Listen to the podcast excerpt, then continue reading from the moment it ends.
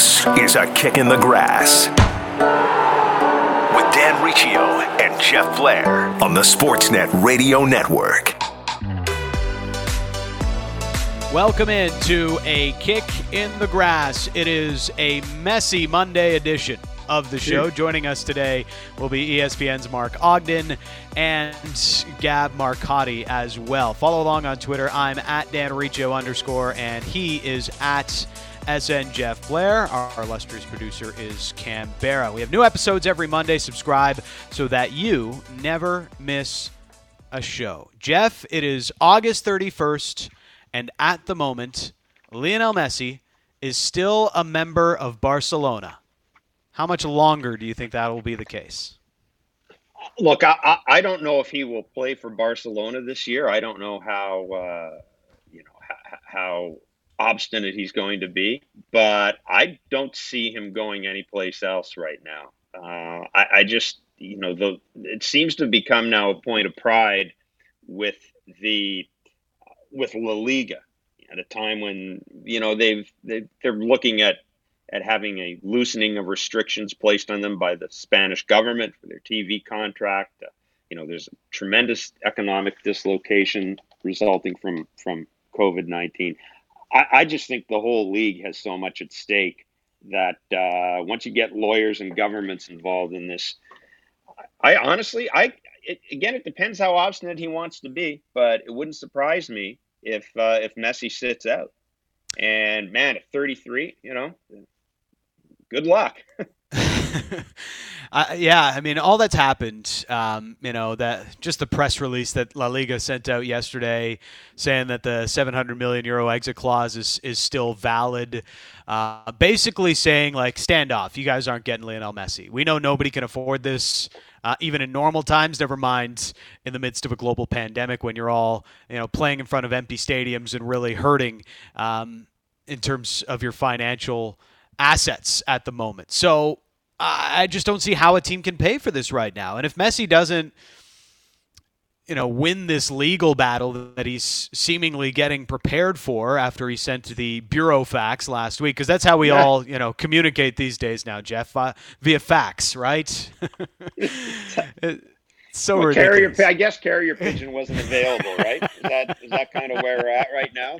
Carrier pigeon wasn't available? Yeah, God. Pretty much. Um, but, you know, Lionel Messi's he's preparing for a legal battle. That's why he's he's going about this the way that he is. Didn't show up for his medical uh, yesterday, which was Sunday.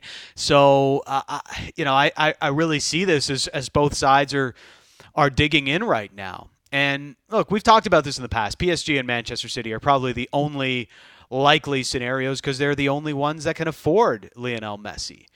Um, but truthfully, and, and I said this a couple of weeks to you ago to you, Jeff, it just, I think it's time for Barcelona to move on. I, I know he's basically God around there, and you can see the protests already from fans outside the Camp Nou. Um, and it, it's, it's not an easy transition, but I just think that this is this is time. Um, he's not the player that he once was. He doesn't cover as much ground as he used to. He still scores in boatloads and is genius, but the moments are always going to be there with Lionel Messi when you have a player of his talent. But just look at the last couple of years. You know, the, all of the Champions League exits, they, they've all been uh, in just devastating fashion, whether it was against Roma, whether it was against uh, Bayern this year, Liverpool, P S G. You know, it, it's happened four years in a row. This is not new.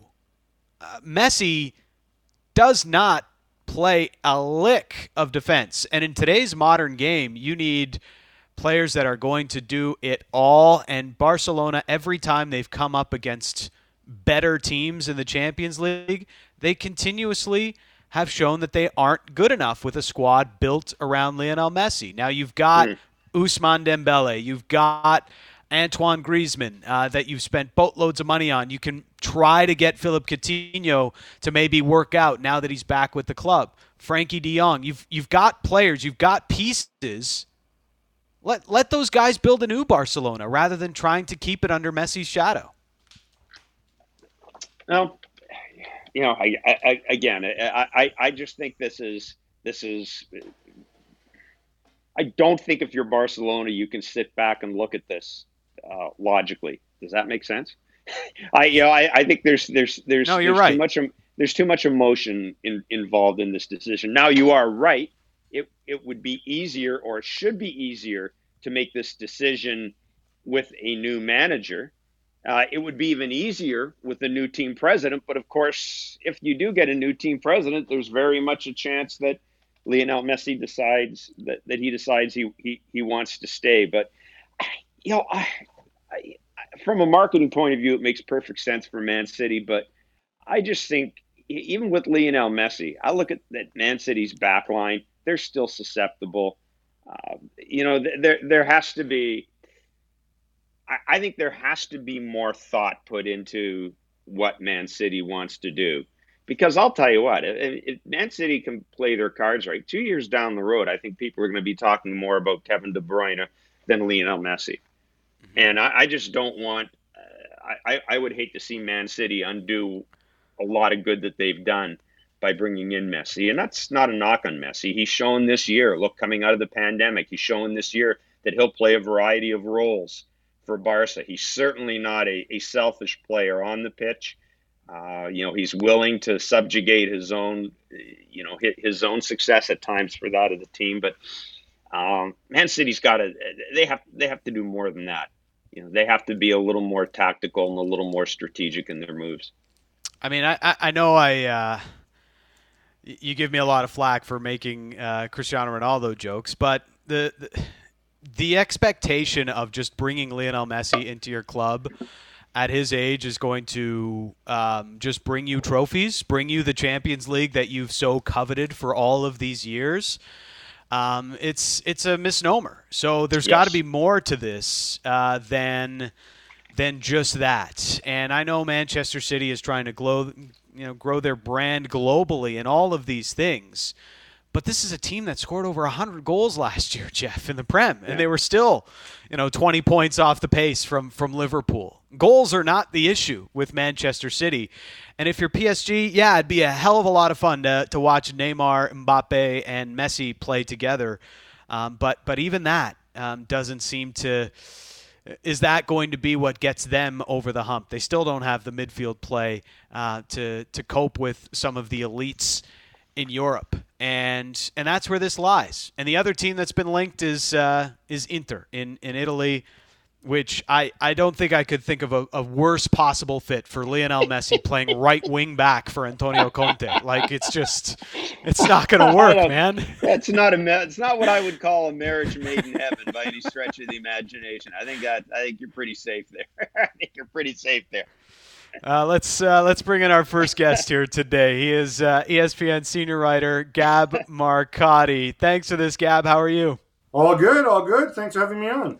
Yeah, thanks for uh, thanks for making the time for us today. It's uh, uh, just another day in the soap opera of Lionel Messi. I, I don't know, Gab. The more I, I see this developing, it, it just doesn't seem like Barcelona or La Liga has any interest in letting Messi go unless, you know, the Brinks truck gets backed up into Spain. Yeah, and I think in some ways, you know, it's it's understandable, right? Um, he's a major asset to uh, Barcelona, and he's a major asset to La Liga. And as everybody knows, in recent years, La Liga lost Cristiano Ronaldo and uh, and Neymar before that. And uh, you need to hang on to your marketable superstars, right? Um, and then I think that's a big part of it from the league's perspective. From Barcelona's perspective, uh, I mean, it goes beyond that simply because what he signifies uh, to the club and, and the role that he has uh, and that he's played in the club's history. And, and I think will continue to play in the future, even if he does leave. You know, Gab, you mentioned the the importance of Messi to La Liga. And, you know, look, I, I understand that earlier this year, the, the Spanish government or the king or crown, whoever makes a decision, Uh, has removed restrictions on the length of T V contract. La Liga, uh, La Liga can pursue. They can go after a five or six year contract, I guess, like other leagues now.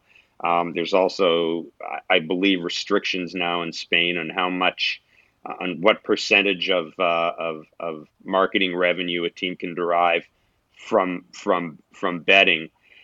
I mean, I'll, I I just I have to ask you: Is this league is this league teetering a little bit here? And it's not not going out of business, but in terms of losing its rather lofty standing internationally.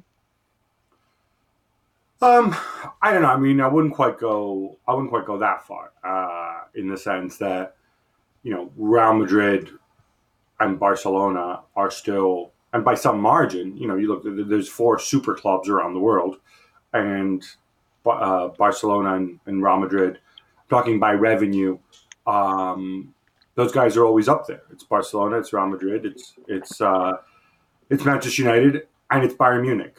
Um, and I'm, I'm talking here about, you know, reach, prestige, eyeballs, all that stuff. And and the thing is, when you reach a certain size, as Manchester United fans will confirm to you, um, you kind of keep going as a super club with the revenue, with the eyeballs, with the brand, you know, even when you haven't won the league or the Champions League in many, many years. You don't actually need to be very good to to, to maintain that and to continue churning the money.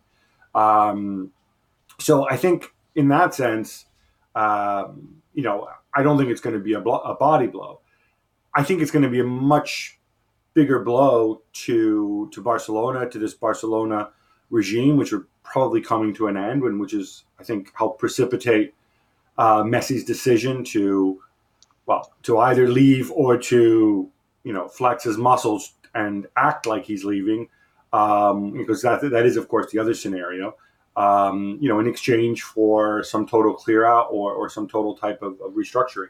They've really become world football's punching bag the last few weeks. I, I, I can't even think of a time that, that Barcelona was ever like this. Um, and, and given this Messi situation, given how there's been a lot of uh, disruption with him and President Josep Bartomeu, is, is the blame really all at Bartomeu's feet here?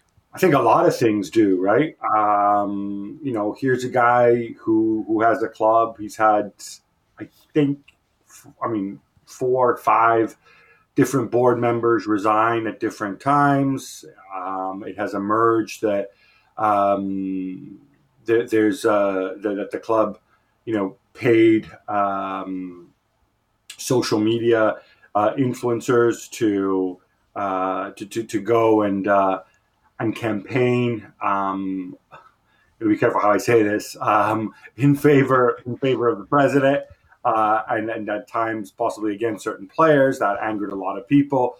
Uh, there was the way that the um, that the, the, the, the the wage reduction was handled, um, and of course that angered a lot of people, including in particular Messi, not because they had to cut his wage, but because, you know, he felt that he was a punching bag and, and, and he was kind of hung out there um, to dry.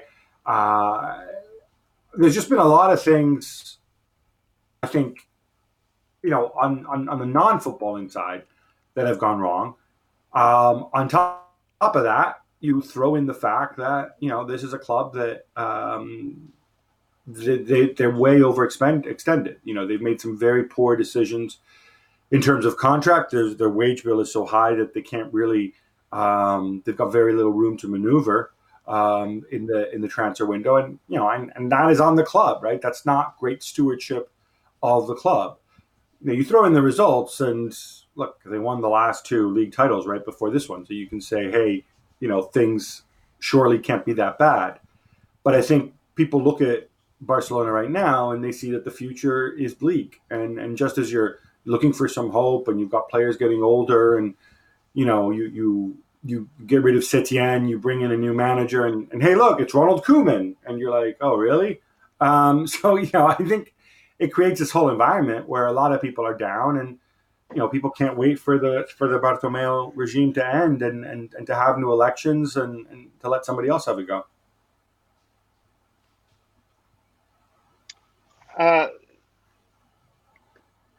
obviously, a guy like Messi is going to fit into any team, for the most part. But for Man City, Gab, what does it do exactly in terms of addressing their needs? You know, I mean, I, goal goal scoring did not seem to be an issue for that team. And I understand it's a big marketing play, obviously, for Man City as well. But tactically, what would his addition do for Pep? Should he end up going there at some point? Yeah, I mean, I, I touch upon this, and I, I've got a, a piece up on um, on E S P N dot com uh, today about this. The first thing to bear in mind is that if Messi uh, signs for Manchester City, assuming he doesn't take a gigantic pay cut, this is going to be an enormous outlay for Man City. And I think what it means, first and foremost, is that for the duration of his contract, that is the next three years, um, whatever plan you had goes out the window, right? Whatever tactical scheme uh, Pep Guardiola had, had had set up or had in mind, you know, it all gets ripped up and he starts over from scratch, for the simple reason that Lionel Messi is a different footballer, and at thirty-three years of age, you can't necessarily do the kind of the kind of work off the ball, nor do you want him doing the work off the ball that uh, Pep Guardiola demands of his wingers, right? Um, So you're talking necessarily, and this is something that's going to be fascinating, about Pep building a team around Messi um, to suit Messi's qualities, you know, if he does sign. So he doesn't he doesn't address a need is a short answer at Manchester City. What right. he does is, he's such a talent, he's such a generational player, uh, or intergenerational player even, um, that you're going to go and you're going to restructure everything around him and around his presence uh, if he comes. And, you know, that's going to be fascinating to see if it happens. How does Pep, who's obviously worked with him before, how does Pep go and, and, and deal with that? How does he how does he make it work? Is this is going to sound odd, but is, is Messi still worth it? Like, because the money is astronomical. Over one hundred million dollars uh, is going to be outlaid there just in salary to, to Lionel Messi. Uh, I, I the, the comparable Cristiano Ronaldo at, at Juventus, they've still won their league titles, uh, but they've kind of fallen back a little bit uh, when it comes to Champions League, despite how great Ronaldo has been uh, from a goal-scoring perspective. You know, is is it worth it to bring in a player for, for that kind of money, and what it may cause for issues around your squad? So I think, I mean, look, for all the criticism that Cristiano Ronaldo gets, um, most people who play with him say that, you know, he's a wonderful teammate and a good guy to have around the, the dressing room. And, you know, I've never played with Lionel Messi uh, or Cristiano Ronaldo for that matter, but, um, you know, I, you hear the same things about him. So I don't think it's necessarily going to be him, you know, upsetting um, the balance or the collective. You know, if you're asking, what does this kind of outlay implicate, right? They're talking about, you know, maybe um, if there's a transfer fee to be paid, something like one hundred million plus another one hundred million a year to Messi. Over three years, it's costing you another one hundred thirty million, right? That is a ton of money. So Manchester City, for example, already have one of the highest wage bills in the world. It's right around four hundred million uh, a year. Um, simply adding Messi means that you're adding another twenty-five percent on top of that. Um, so then the question is, does Messi generate another one hundred million in revenue a year, or, or more than that, one hundred million plus whatever the amortized cost of, of his fee is going to be if, if, if they do end up paying a transfer fee, Graham? And the short answer is probably not, simply in, in nuts and bolts. If they're not going to, you know, generate that much more in terms of, of prize money, um, or in terms of, of sponsorship, or in terms of, um, of, of box office receipts. What it does do, though, is then you get into sort of fuzzy metrics like, well, what does it do for the brand? What does it do for global awareness? What does it do for revenue that you'll be getting down the road? And look, there's always marketing guys, right? I mean, look, marketing is only so much B S, as, as some people say. Um, There's going to be marketing guys who'll tell you, oh, yeah, no, look, we can justify it. It's not just a vanity play because it makes sense for this and that reason. I don't think Cristiano Ronaldo at Juventus made sense. Um, I don't think Lionel Messi at those numbers, unless it's a free transfer, um, at Manchester City makes sense. But in the long term, you know, if you're judging brand building over the next five or ten years, you know, maybe there's an argument that it does. Gab, I know that you talked uh, on E S P N a little bit about the the uh, the signing of Donny van de Beek by uh, by Manchester United, and, and sort of what that means for the, the midfield right now at, at United, but also uh, what it what it means for any future acquisitions by them. Um, do you think that they have just basically punted on Sancho and decided they're going to do whatever else they can, and that if Sancho happens, you know, next transfer window or next uh, the transfer window after that, that they'll be okay with that and try to address try to address other areas of need? Um, no, I, I don't think that they've given up on Sancho at all. Um, you know, the the message and, and you know, my, my colleagues, Mark Ogden and Rob Dawson, have reported it uh, at E S P N. Um, but others as well, is that, you know, Manchester United's attitudes towards Sancho was they're not going to be held to ransom, um, but they're confident that they'll either get him this year or or they'll get him next year um, at a price that they're comfortable with. Um, and I don't think that has much to do with, with, with Van de Beek. I mean, Van de Beek, of course, plays a different position. Mm-hmm. Um, Van de Beek also, I mean, first of all, at that price, you know, that is a very attractive price, that thirty-five, forty million that was, uh, that's been thrown out there for a guy who's twenty-three years old. Um, now, on the surface, you can say, well, gee, you know, in terms of creative midfielders, we already have two really good ones in, in Pogba and, and Bruno Fernandes. But but remember, Pogba is entering the, or will be entering the last two years of his contract. Um, and having Van de Beek there gives you a little bit of leverage over him. You know, he's not necessarily indispensable. Um, you know, you're not, he's not somebody you have to necessarily keep at all costs. He's somebody that maybe you can shift if you get the right price and if he wants to go. Um, and, and I think that comes into the equation as well. Also, I don't think it's necessarily written in, in stone that um, Manchester United have to play four, uh, four three three or, or, mm-hmm. or, or three four three or whatever. Um, Paul Pogba played some of the best football of his career uh, playing in a diamond Um, at Juventus.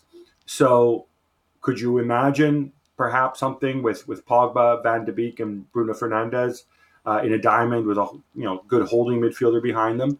Why not? Um, you know, that could be a possibility too. So I think he just he's just another asset, and I, I think this deal, frankly, makes makes a ton of sense.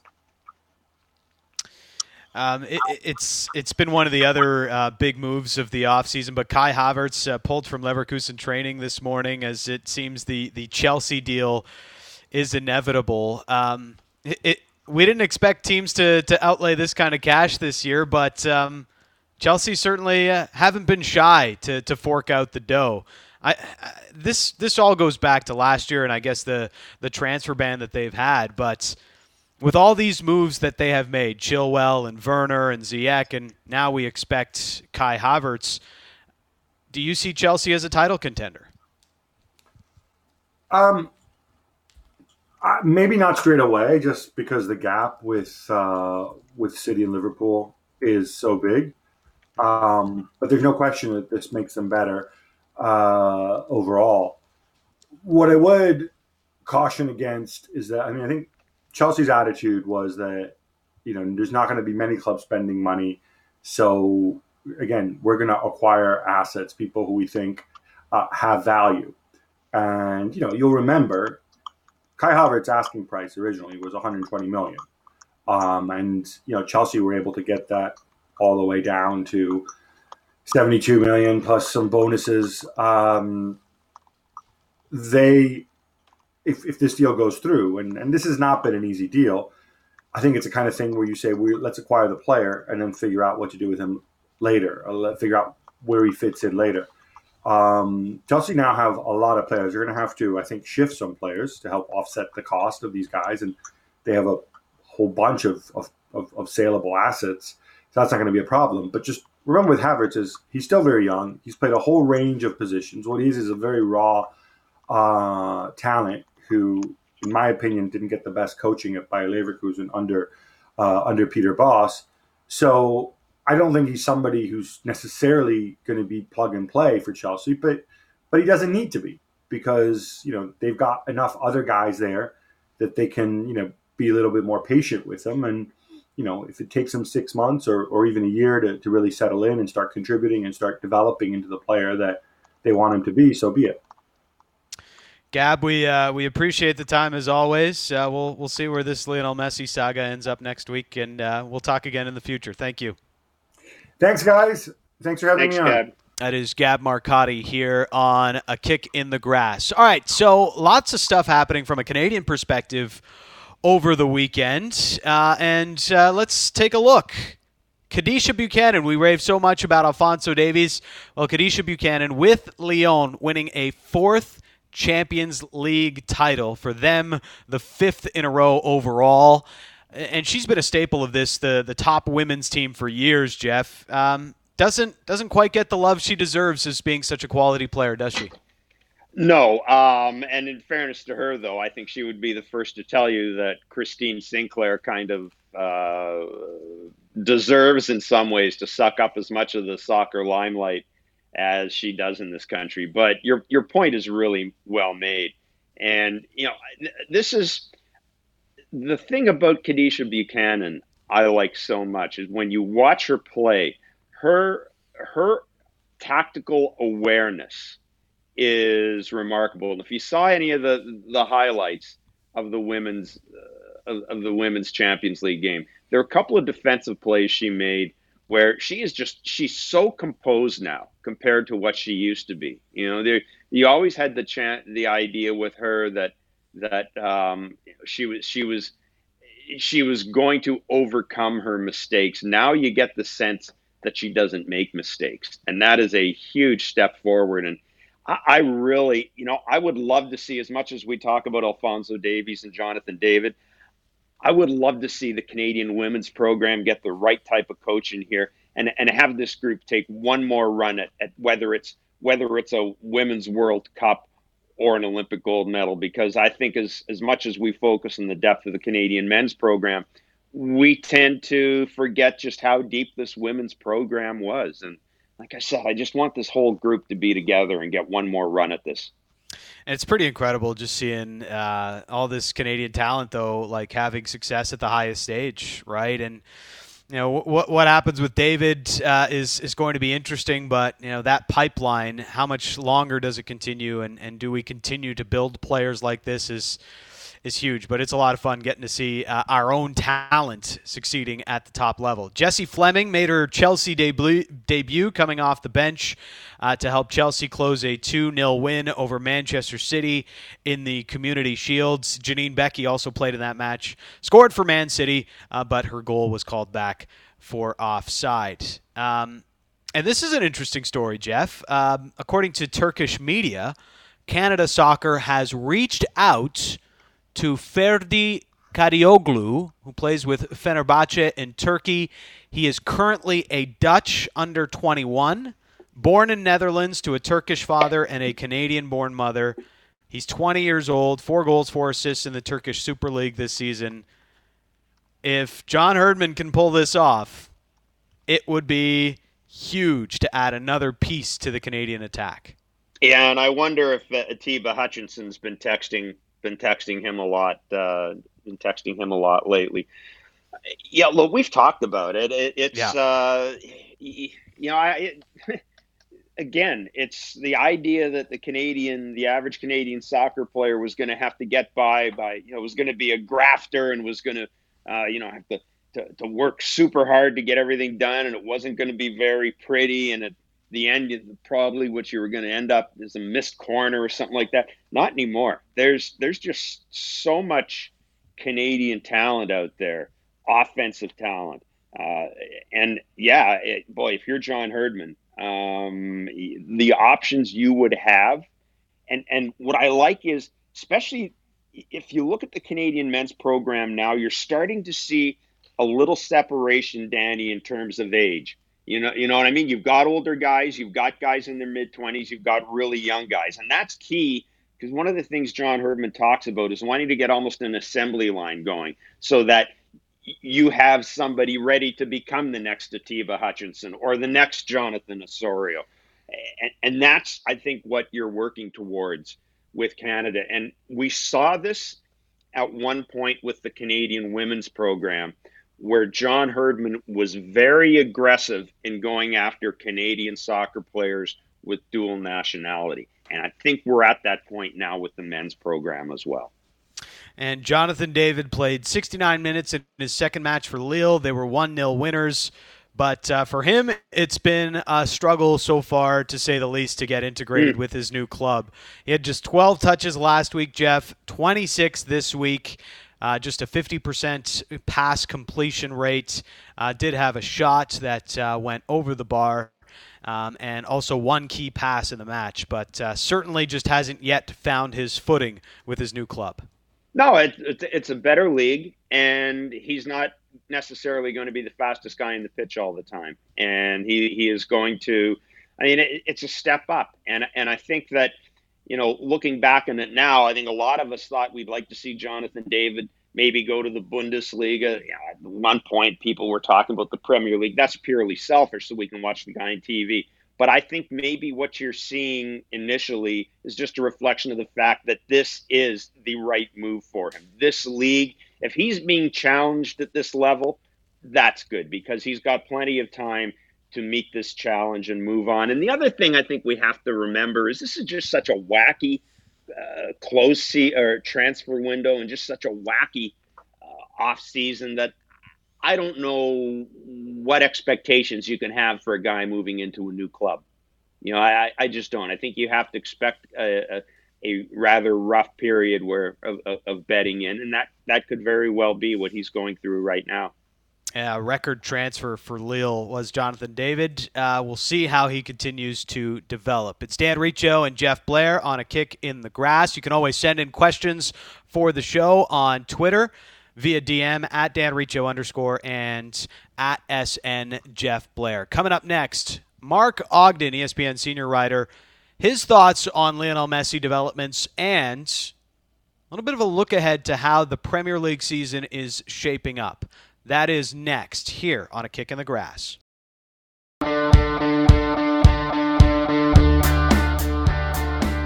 Back in on A Kick in the Grass. It is Dan Riccio and Jeff Blair. Now happy to be joined by E S P N senior writer Mark Ogden. You can follow him on Twitter at Mark Ogden underscore. Thanks for this, Mark. How are you?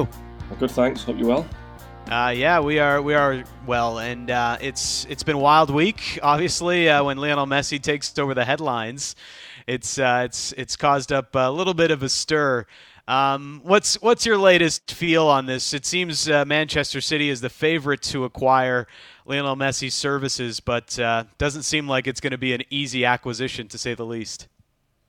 Yeah, I mean, look, I mean, Man City have got a lot of um, a lot of connections to to Barcelona, to Lionel Messi. Obviously, Pep Guardiola is the coach. They've got Ferran Soriano is the chief executive. They've got Chiki Bekiristan is the director of football. All former Barcelona guys, and they all know Lionel Messi. And um, you know, if there's one club in the world that could actually afford to get Lionel Messi, it's, it's Man City, um, especially now that they've avoided a, a Champions League ban for two years. So the question is, is he available on a free transfer, or is he available for seven hundred million euros? I mean, there's a massive gap in terms of his valuation there. So at the moment, um, La Liga are saying it's it's a full contract, it's seven hundred million euros. Barca say that, Messi says otherwise. So I think the first thing we have to address is, how much will he cost? And if there's a fee involved, then it makes him a much more expensive deal to do. But even if they do get him for free, he still earns one hundred million pounds a year. So I'm not sure what that is in dollars, but that's um, it's a heavy, heavy salary to cover. So the finances might make it a difficult deal for anybody to do.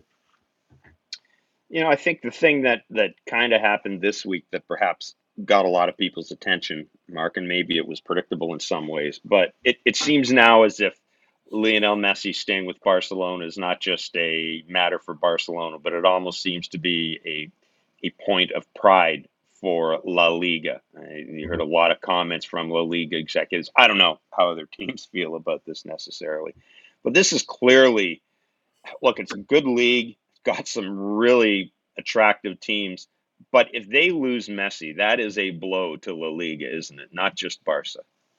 Absolutely. You know, they, They lost Ronaldo two years ago to Juventus, and that was that was a big loss because you had the old Ronaldo-Messi situation, uh, and now Messi going to be it'd be a hammer blow, especially if he went to the Premier League, which is, you know, widely re- regarded as the, the most exciting and richest league in the world. So losing La Liga's biggest star to the Premier League would be disastrous.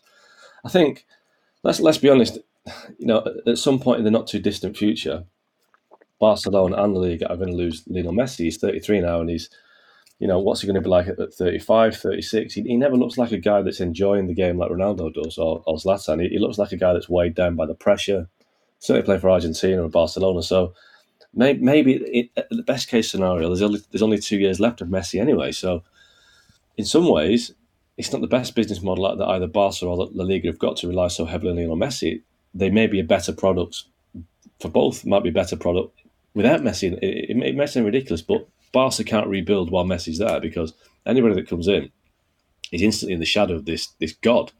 You look at Antoine Griezmann; he had a an average first season because he could never shine with Messi there. Now, if Messi's out of the picture, out of the equation, all these guys have to rise to the occasion, and suddenly new stars will emerge. You know, Dembele might become a player again, Griezmann might become a player, and La Liga might find that rather than have one megastar, they have five or six superstars. So, but that might be the way they're looking at it right now. But I do think there is a, an upside to this if if Messi does go to, to Man City or anywhere in the Premier League.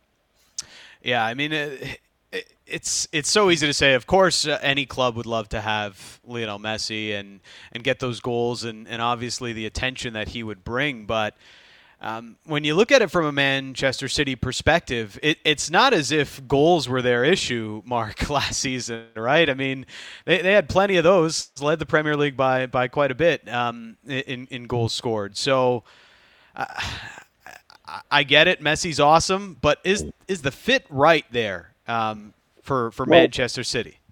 Uh, you're totally right in what you say about the goals. City don't need the goals. Um And let's be honest, signing Lionel Messi doesn't guarantee trophies, because Barca didn't win a trophy last year. They haven't won the Champions League since twenty fifteen. So having Lionel Messi in the team doesn't automatically guarantee you win things.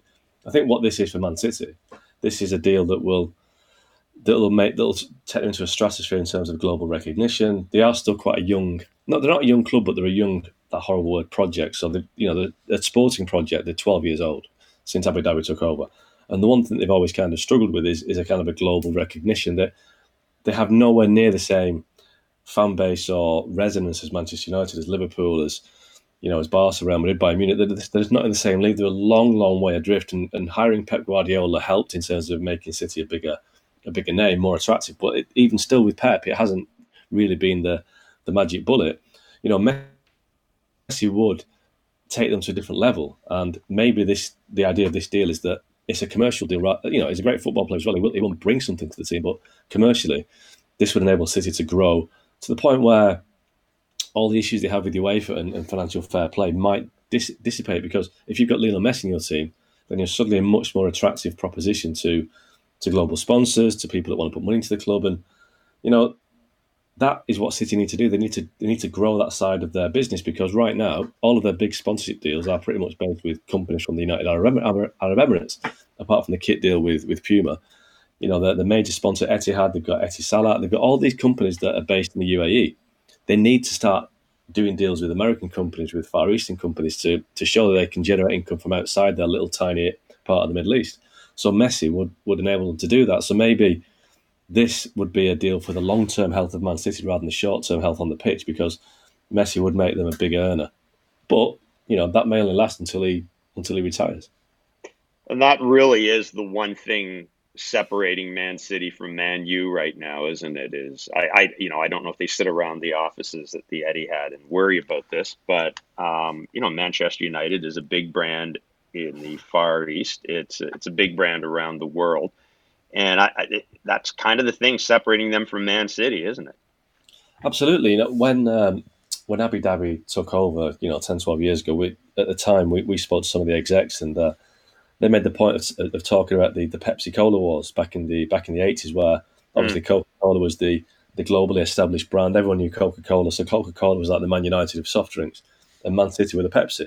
And they felt that they could grow their brand by piggybacking on the back of Man United's Coca-Cola, as Pepsi did back in the day. And, you know, they've had some success with that. Being in Manchester United's shadow has actually helped Man City in terms of generating some interest and publicity.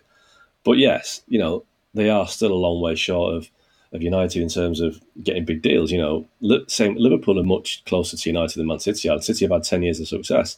I don't know what it is. It's a strange, it's a strange phenomenon, you know. It's all, all the big clubs around the world, all the, all the clubs with a, with a huge fan base, are clubs that have had success in maybe the nineteen sixties or nineteen seventies. It, it's it's deep it's deep rooted. You know, it's it's something that takes a long time to establish. You know, you could even argue that clubs in Scotland like Celtic and Rangers have a much bigger global fan base and following than Man City, because their success has been so prolonged. And City is still struggling. You know, Chelsea have had fifteen, sixteen years under Abramovich, and their fan base is still it's, it's growing globally, but it's not where you'd think it would be after the success they've had and the, the character they've had, like Mourinho and Lampard, Terry, Drogba.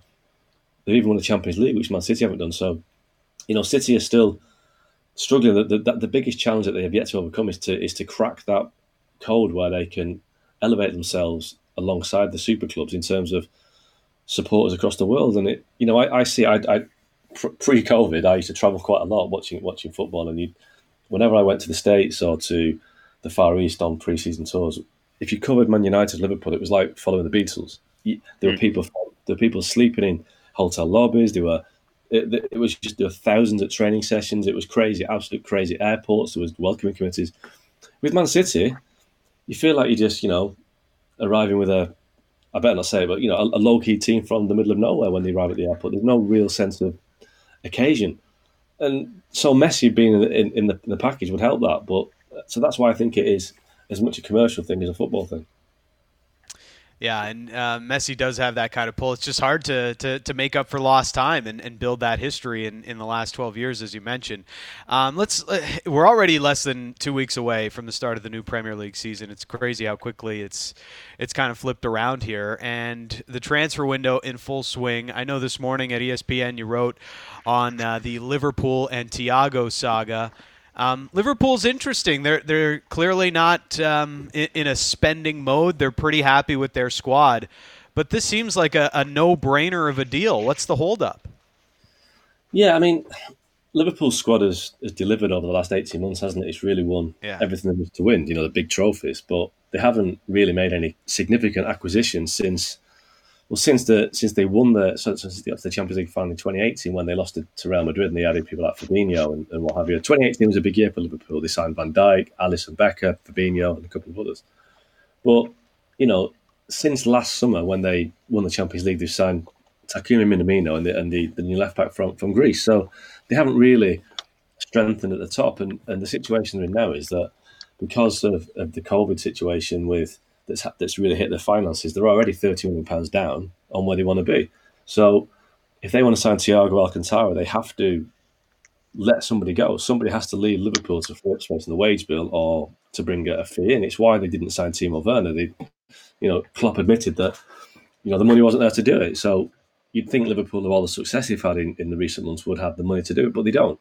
And they also have, they don't have that sense of recklessness to do it either. So, so I've been told that if Thiago is to happen and there is an interest there, they will have to, a player of significance will have to leave. And the only player that it could be is, is Gino Wijnaldum, because his contract expires in twelve months' time. He's not indicated that he wants to sign the terms on offer. Liverpool don't want to kind of meet his demands. There's a big gap between the two players, the player and the club. So if Wijnaldum leaves, it would free up space to sign Thiago. But if Wijnaldum stays, and it looks like he may do and run his contract down, then they won't be able to sign Thiago. You know, it's not a big, it's not an expensive deal. It's twenty-seven million pounds, I think, for a twenty-nine-year-old with, you know, with world-class abilities. But in the current climate, it is a big deal because clubs are struggling for finances. It's it's, it's a really hard time for clubs right now. Uh, what did you make of the Donny van de Beek signing by Manchester United? And how do you see him being used with Paul Pogba and, and, and Bruno Fernandes? Well, United were... were quite keen to sign Van de Beek in, in January because they felt that with Ajax being knocked out of the Champions League at the group stage last season, that they would need money. And Ajax are a club that will always sell players when the need arises because, you know, Dutch football doesn't generate the sort of money that English football does.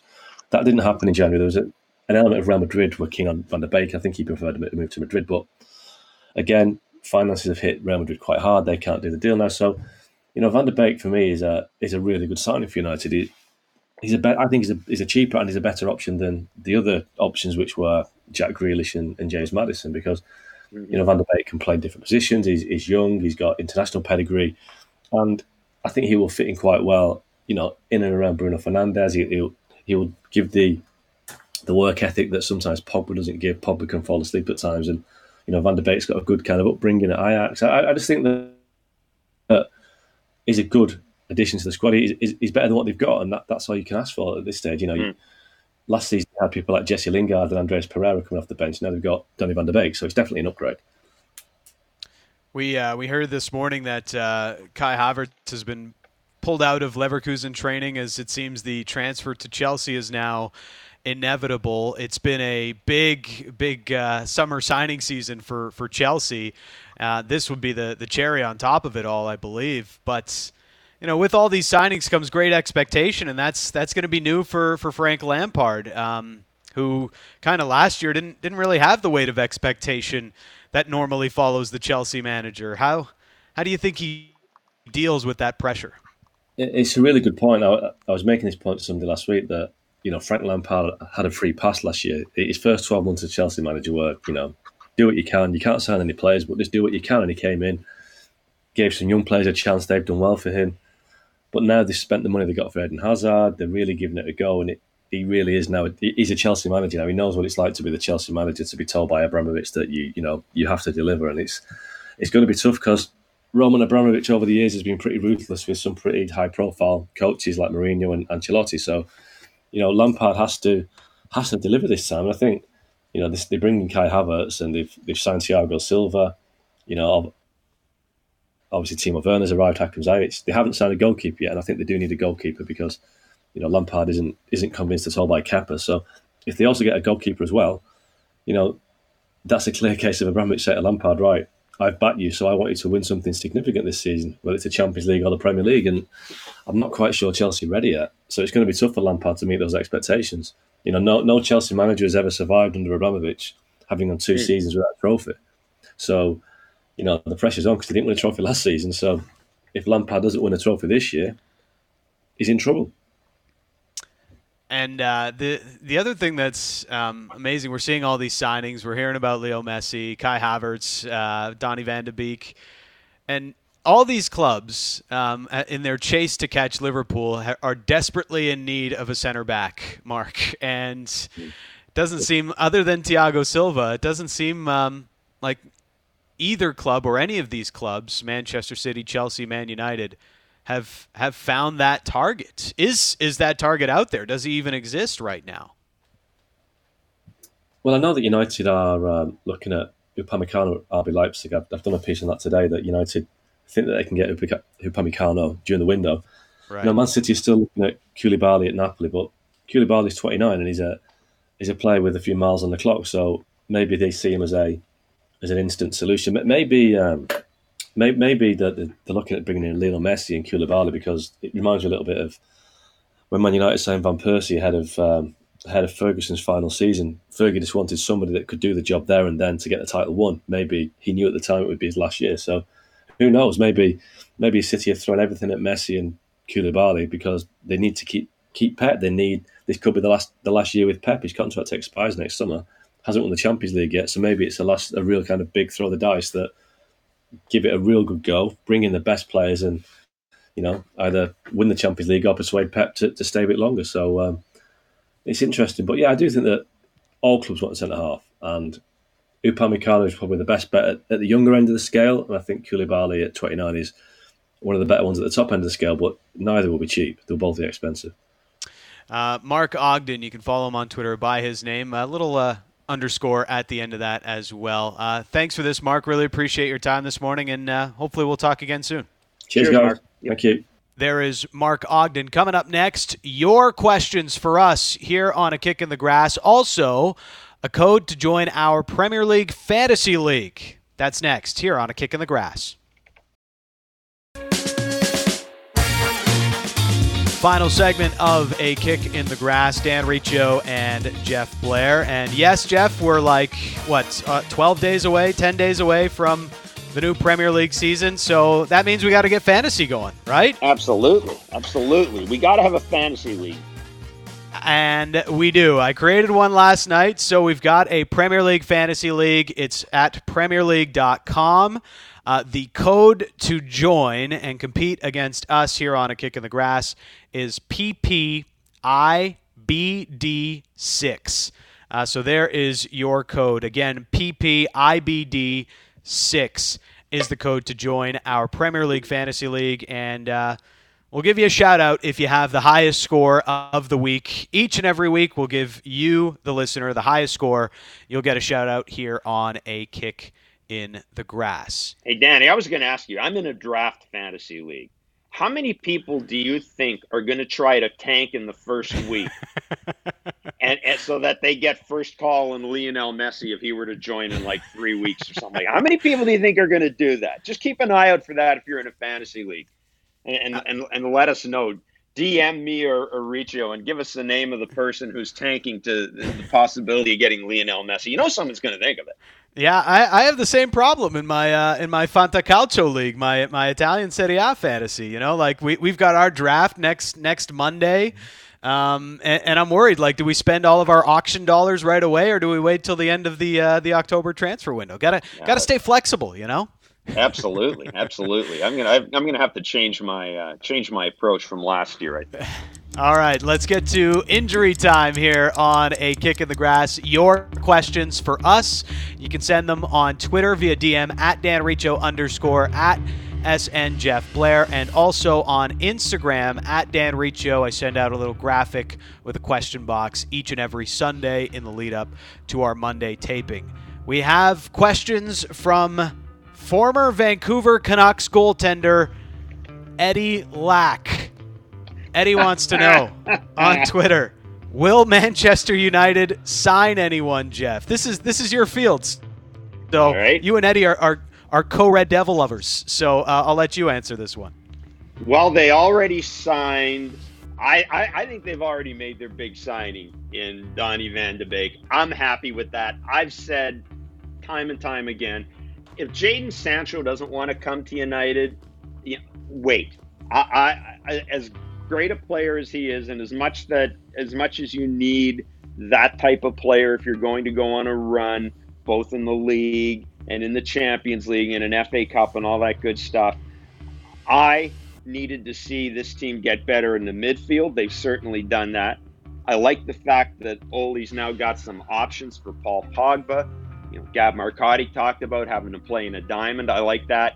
Now if they can address the back line, if you can figure out a way to keep Victor Lindelof out of any game that matters, right? I, he would he would be on my bench.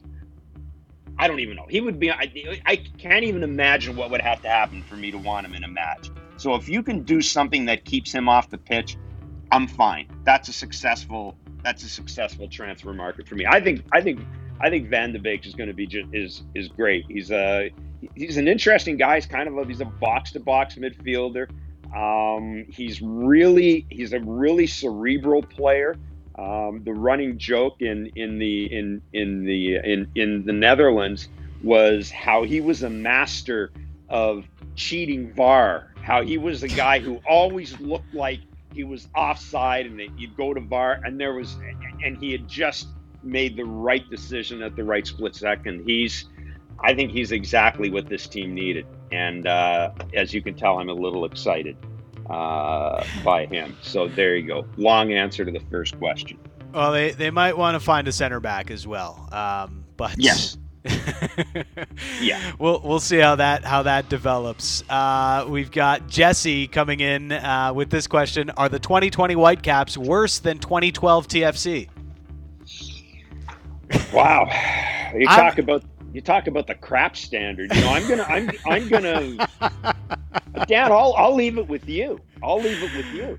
Uh, you know what? At least uh, twenty twelve T F C won the Canadian Championship. So uh, yeah, the, the... Right. What was it? The neutral? What was it? The, neut- the neutral lake cup or whatever the hell? I don't know what it was. Um, but whatever it was, uh, at least uh, T F C got a trophy that year. I don't think you'll be able to say the same about the Whitecaps. Man, they are uh, they are a mess. Good group of people there, but um, right now it is not a pretty picture uh, for yeah, you got the a German, Vancouver you got a Whitecaps. German in charge. It'll work out. You got a German in charge. It'll work out. Dave in Mississauga, how would you rank Chelsea, Tottenham, and Arsenal? Where will oh, they finish uh, in the table this year? I love this. Uh, okay. First of all, I, I think I think Tottenham's going to be horrible. Uh, I think. It, Wait, you didn't like the Tot- Matt Doherty signing? Tottenham. I can see Tottenham finishing eleventh. How about that? I I just I I just don't think they're that good, and I think Harry Kane is going to be bored as hell, and ultimately Harry Kane is going to leave, and that, that's when the that's when the roof caves in. Look, I talked last year about Arsenal. I'm all in on Arsenal. I love what what Mikel Arteta has done. I love the way he approached he approached the Community Shield. I mean, it's it's the first time in a long time, and this is not an original thought. Uh, this is something that the boys on the on the uh, on the Guardian Football podcast were talking about, but it was the first time in a long time you saw an Arsenal team that basically had two phases to their game. They defend with five. They'd move forward when they had the chance. There was a real sense of purpose about them. I love their young players. I think William William is a great addition. If they can get Pierre-Emerick Aubameyang signed, get that done, I think this team is positioned to maybe, maybe, maybe, maybe sneak into sneak into the top, maybe the top five, top six. And, and you know, Chelsea's serious, man. I think Chelsea right now, I would put them ahead of uh, of Manchester United in my mind. I think they are, I think they're a real contender. I I really do. And, and I understand it's going to be hard to get guys bedded in. Kai Havertz is just going to join them, seems today or tomorrow. But I, I think they're, um, I think they're the real deal, Danny. I, I think both those teams are are, are going to be fun to watch. I can't I can't disagree with you. I'd say uh, Chelsea top, uh, and Arsenal and Tottenham last of the London clubs. Chelsea's really interesting, man, with all these these moves that they've made. Uh, I'm curious to see what happens with Liverpool, but um, anytime a, a champion doesn't do a ton to improve, uh, I'm always worried, even though they did have such a large, large gap last year. Uh, you can always send in your questions at Dan Riccio underscore for injury time and at S N Jeff Blair. That's it for us. This has been another edition of A Kick in the Grass.